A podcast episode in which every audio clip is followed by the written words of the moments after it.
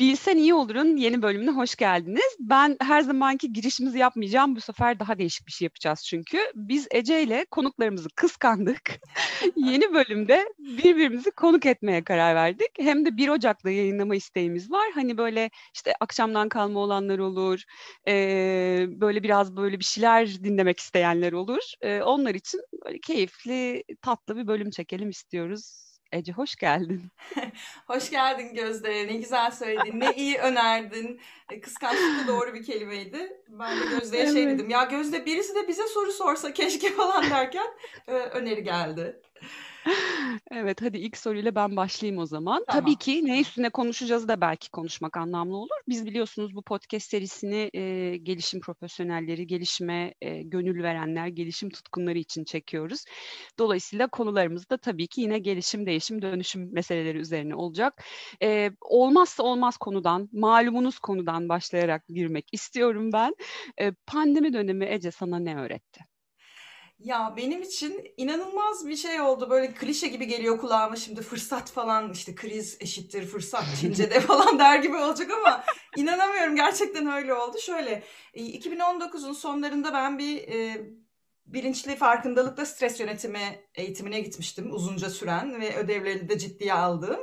Sonra bir yoğun iş dönemi geldi Ocak Şubat'ta e, uygulama fırsatı ve hani hatırlama fırsatı olmamıştı. İşte Mart'ın ortalarından itibaren hatta başından itibaren bana acayip uygulama fırsatı çıktı ve özellikle hani şöyle özetleyeyim.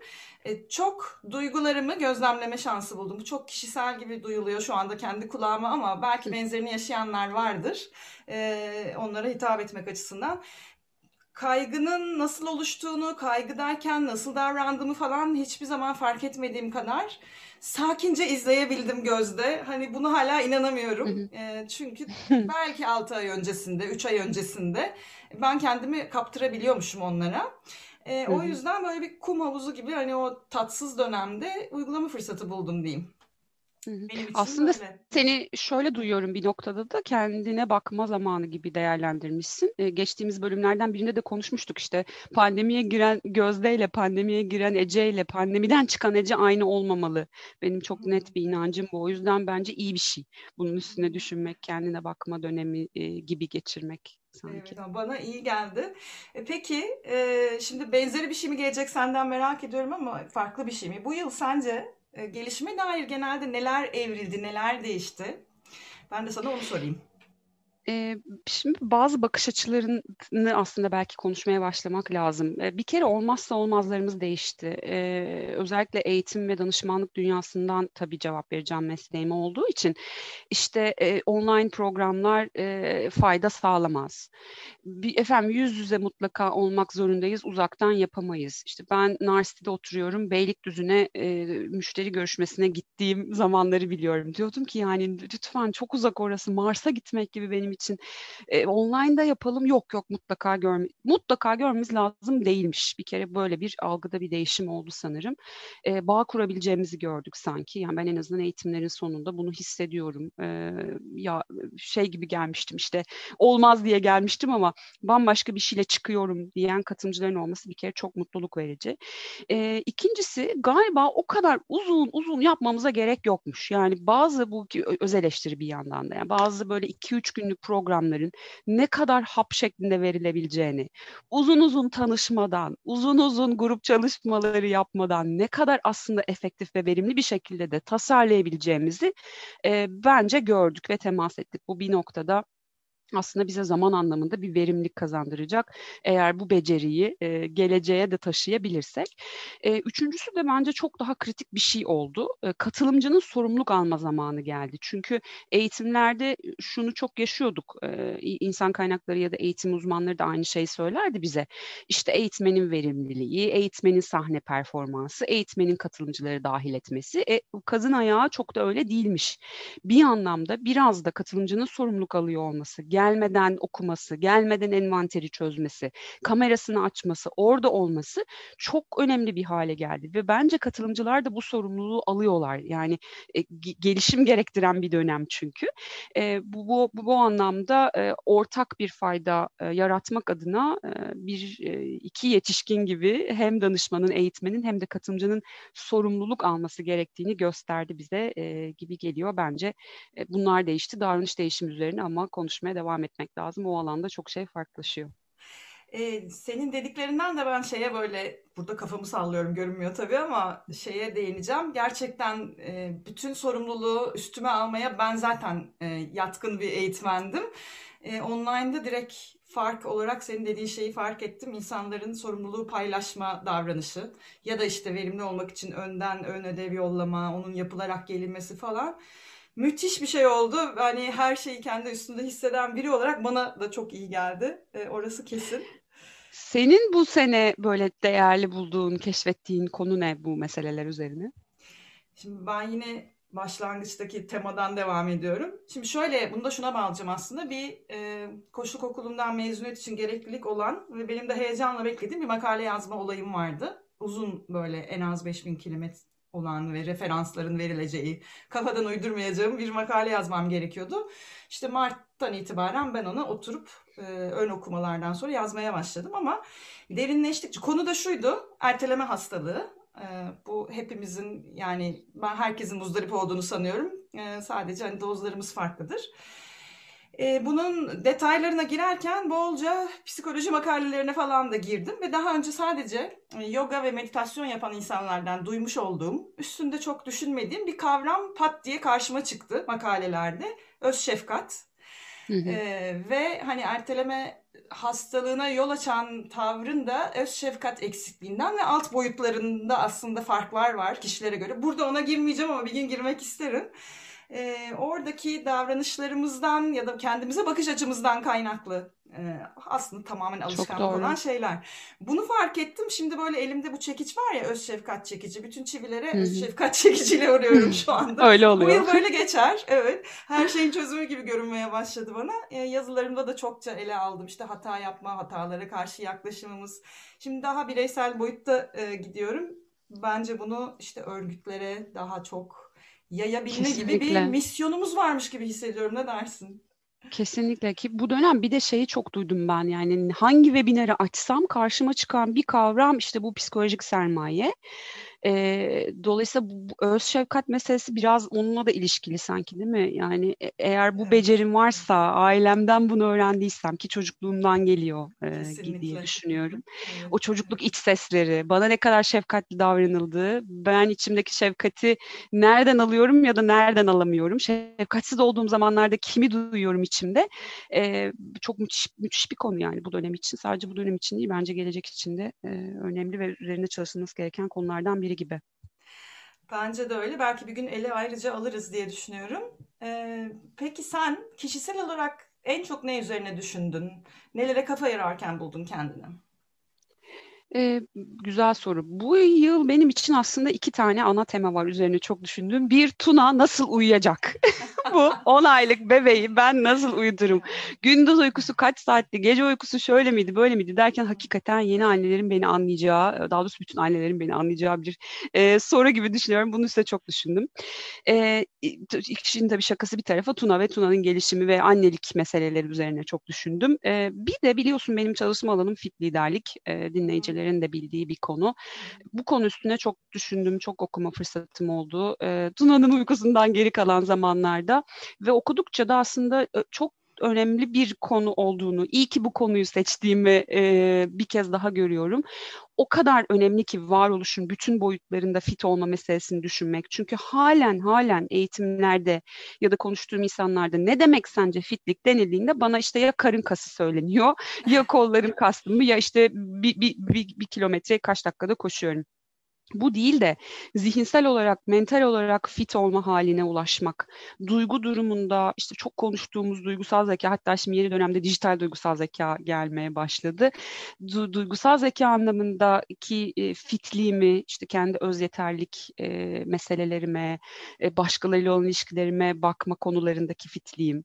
Tinsel boyuttaki, yaşamdaki mana arayışı ki podcastlerde de çok paylaştık. Buradaki fitlik o kadar önemli ki ve birbiriyle o kadar bağlantılı ki yani kendini fiziksel olarak iyi hissetmediğin bir zaman diliminde diğerleri de etkileniyor. Zihinsel olarak kaygıyla yaşadığın bir zaman yok. Bazen katılımcılar şunu soruyorlar. Bütün alanlarda fit olmak demek eşittir. İşte her an her dakika zinde olmak demek mi? Hayır tabii ki yani yeni bültende de yazmıştım. Hiçbir şey başlangıç momentumunu sonsuza kadar sürdürmüyor. Lineer değil, inişler ve çıkışlar tabii ki olacak. Fit ya da zinde hissetmediğim zaman dilimleri olacak ama o dilimlerde onun o zaman dilimlerinde onun farkında farkındalığında olmaya bakmak çok çok önemli galiba bu dönemde. Zihnimde kaygı var mı? İlişki dünyamda, kendimle ve başkalarıyla ilişki dünyamda ne oluyor? Bedenimle ne yapıyorum? Ne kadar bedenime sadığım? E, ne kadar özen gösteriyorum? Yaşamımda neleri anlamlı buluyorum ve bu anlamla ne yapıyorum? Anlamlı bulduğum şeyler için ne kadar özen gösteriyorum, çaba sarf ediyorum? E, neleri beceremiyorum ya da beceriyorum? Çok önemli ve bunları da senin de dediğin gibi öz şefkatle ele alıyor olmak lazım.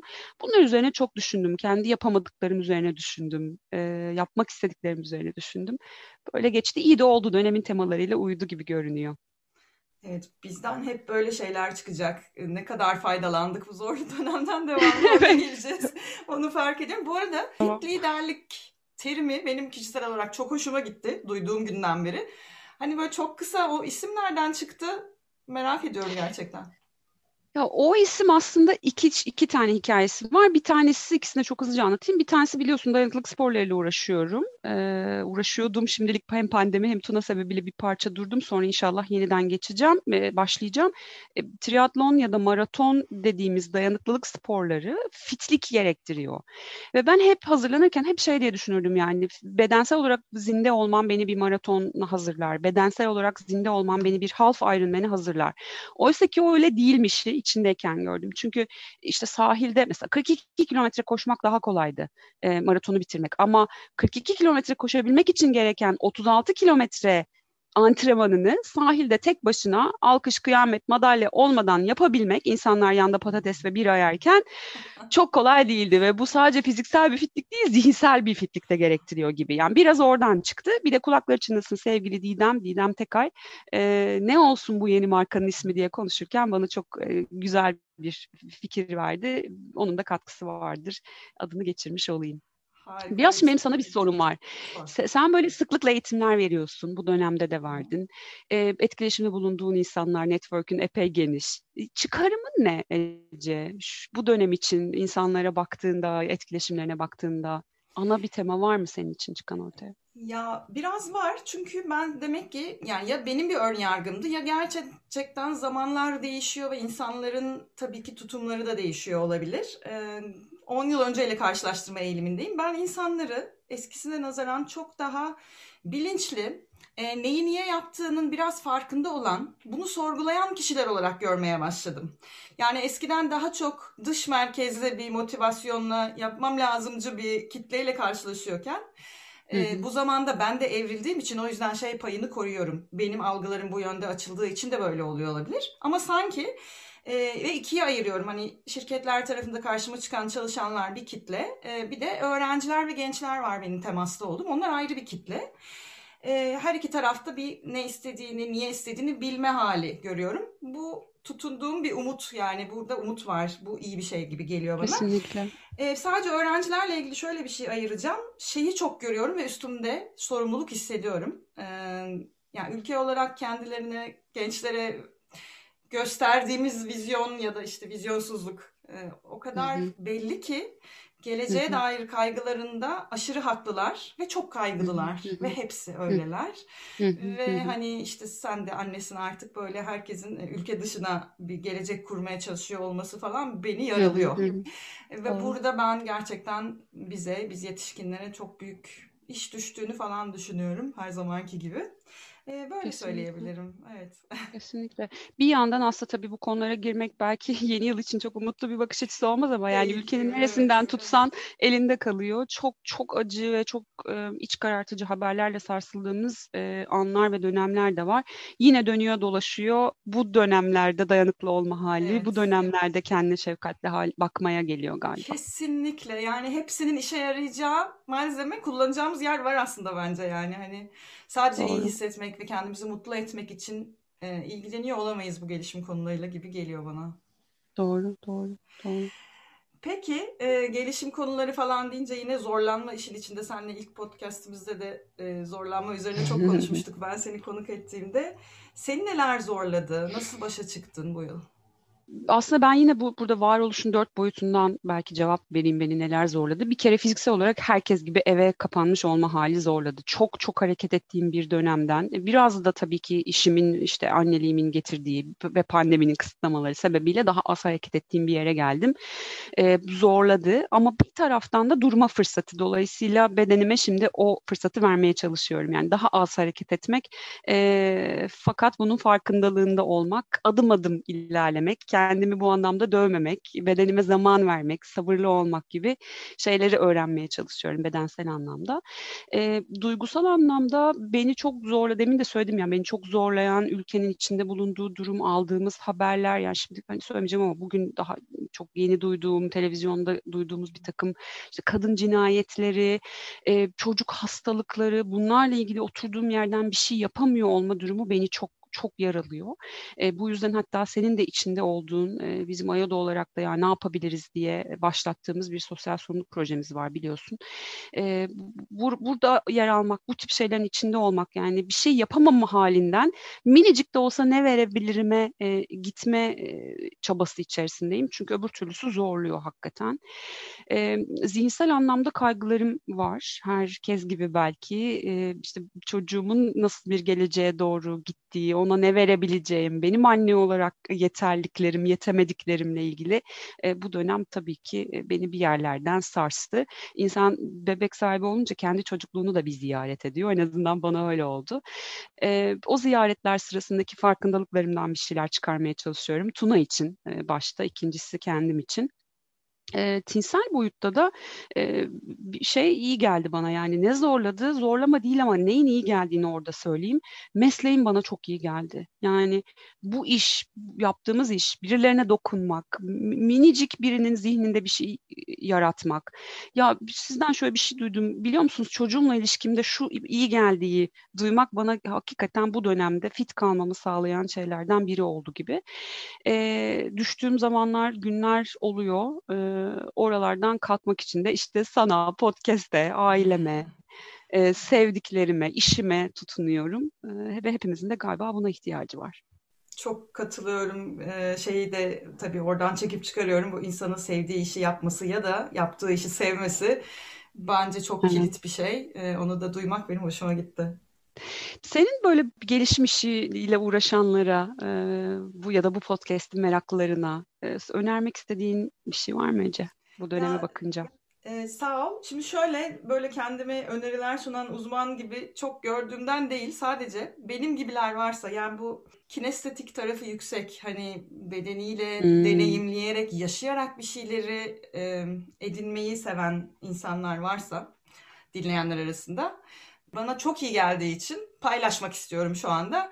Hayatınızda dansa yer açın lütfen arkadaşlar demek istiyorum.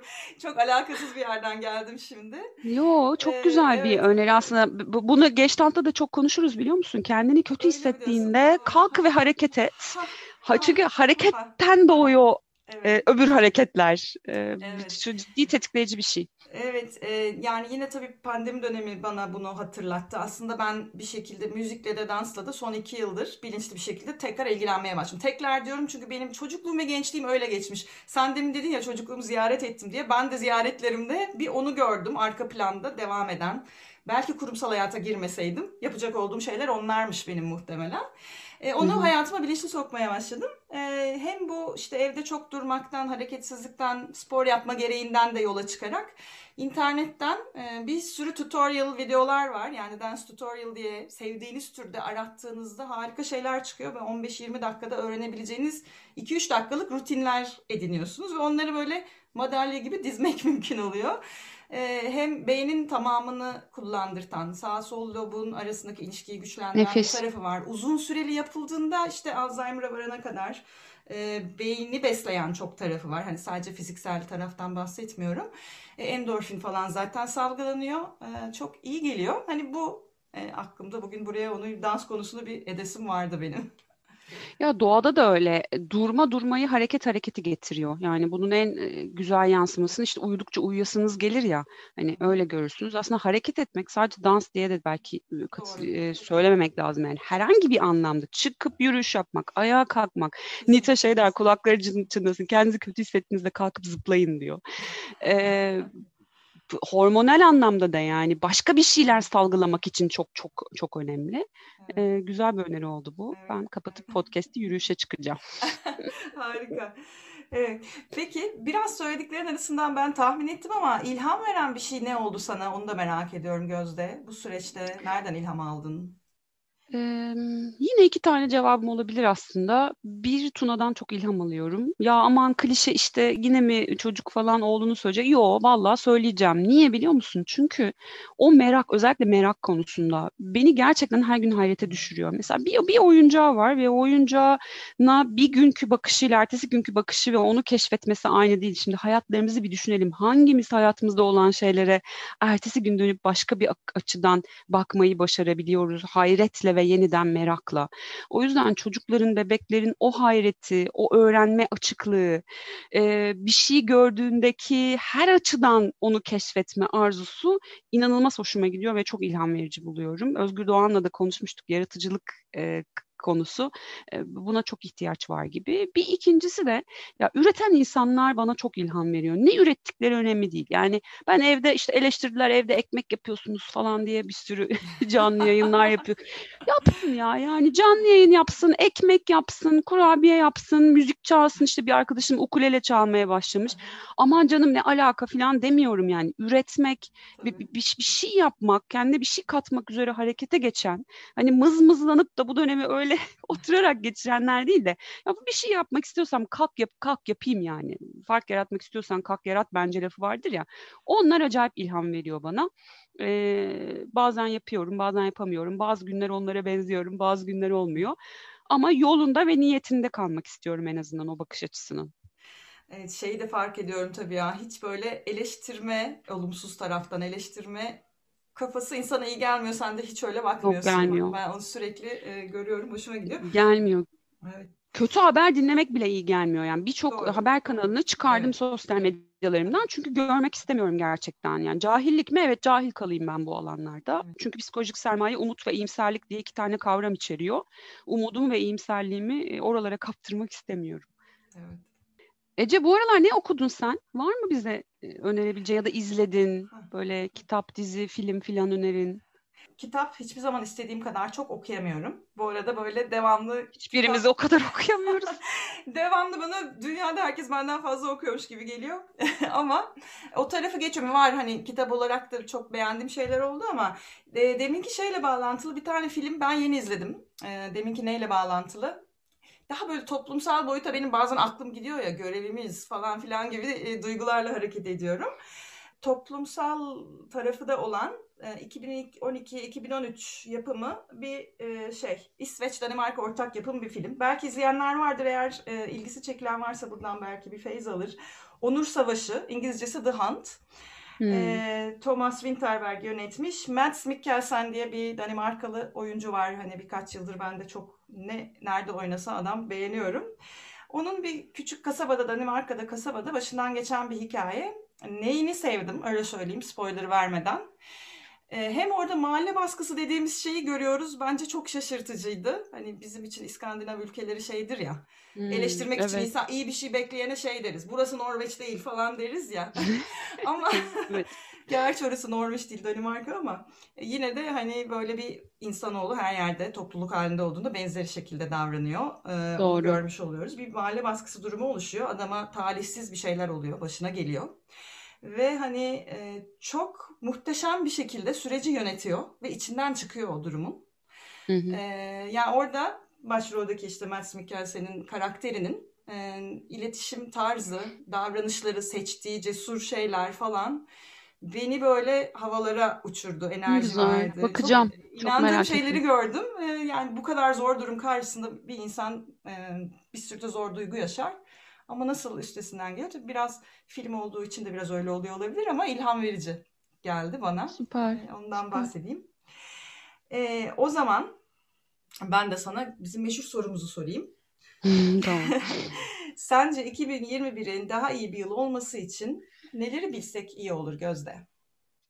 Ee, yine şu konuştuğumuz psikolojik sermaye konusuna geleyim. Ee, Harvard Business Review geçen 2019'un en iyi makalelerinin özetlendiği bir e, üç bölümlük bir e, YouTube yayını paylaştı. E, orada da var psikolojik sermayenin dört tane boyutu var. Umut, iyimserlik, öz yeterlik ve dayanıklılık. Bu dört mesele üzerine düşünmemiz ve çalışmamız lazım. Bunu bilsek iyi olur gibi geliyor bana. E, bir de e, hani bu, bu dönem belki biraz insanların kulağına değişik gelecek bir şey söyleyeceğim. Ee, öz şef, şefkat dediğin için de galiba zihnim biraz oraya gitti. Ee, iyiyiz ya, yeterliyiz böyle de bu, olduğumuz halimizi de bir kabul etmek galiba e, iyi olabilir bu dönem için. Çünkü ben etrafımdan da çok duyuyorum, kendimde de çok yaşıyorum. Demin işte sen de söyledin. Çok fazla kitap, çok fazla ok izlenilecek şey, çok bilgi, o bilgiyi alıp sindirmek için işte çok zaman ihtiyacı var ya ve onlara yetemiyoruz ya. Yani bu halimizle de e, fena değiliz'i kabul etmek, bir kendimize takdir etmeye azıcık zaman ayırmak bu dönemde galiba iyi olacak. Bence o psikolojik sermayeyi de e, destekleyecek bir şey olur diye düşünüyorum. Benim en büyük isteklerimden bir tanesi Tuna'ya bunu öğretebilmek. Yani, yani good is enough. Enough is enough. E, yeterince iyiyi e, bence birazcık düşünmeye ihtiyaç var. E, bunları bilsek sanki iyi olur gibi geliyor. Senin var mı eklemen? Valla tamamen katılıyorum. Ekleyebileceğim benim de şey olur. Demin e, sen bahsederken aklımdan geçti. E, bu hareket halinde olmayı biraz böyle sadece kendimizle değil de işte bir yerlere ucunu düşünmeden, sonunda bana ne fayda getirir diye bakmadan kendimizden başka birilerine inandığımız konu neyse katkı sağlayacak şekilde bir tecrübeler e, yaratalım gibi düşünüyorum. Yani bu bir dernekte gönüllü çalışmak da olur ucunu düşünmeden üretilen bir ürün, e, çıkarılan bir şey de olur. E, sadece orada kendinden başkasına bir fayda yaratıyor olma evet. eylemini yaşamak evet. diyeceğim. Evet. E, bunu yapmak bence iyi olur. Bunu yapmanın iyi geldiğini bilsek iyi olur. Hem bize hem etrafa iyi gelen bir şey. Bence buna da ihtiyaç var. Kesin o benden bize evrilmek, bütünün hayrına bakabilmek galiba hepimizin üzerine düşünmesi gereken kavramlar olacak bu yılda da. Dünyanın geleceğinde de hatta. Ya ne güzel bölüm oldu ya. Yani biz Harika. yaptık diye demiyorum ama. en güzel, Çok güzel olmadı Kapatasım da gelmedi ama galiba artık yavaş yavaş ya, toparlamamız lazım. Evet tam olarak 30 dakikaya da sığdık. Hani buna da kendi adıma şaşırdım. E, şapka çıkarıyorum. Süper. Teşekkür ederim Gözde. Yine çok ben sana teşekkür oldu. ederim. Aynen. E, dinleyenlere de teşekkür edelim. Bütün yolun başından beri ki bilsen iyi olur da biz hani çok profesyonel şeyler çıkarmak işte müthiş ses kayıtları inanılmaz derin ele alınan konular değil. Gerçekten içimizden geldiği gibi konuklarımızla e, sohbet etmek istedik. E, dinleyen sayısı hem yukarıda oldu hem çok güzel geri bildirimler aldık. Herkese, konuklarımıza, Ece sana çok teşekkürler. Harika bir sene olsun. Ben de sana teşekkür ediyorum. Dinleyen herkese de bizimle oldukları için çok çok teşekkür ediyorum. İyi bir yıl olsun herkese.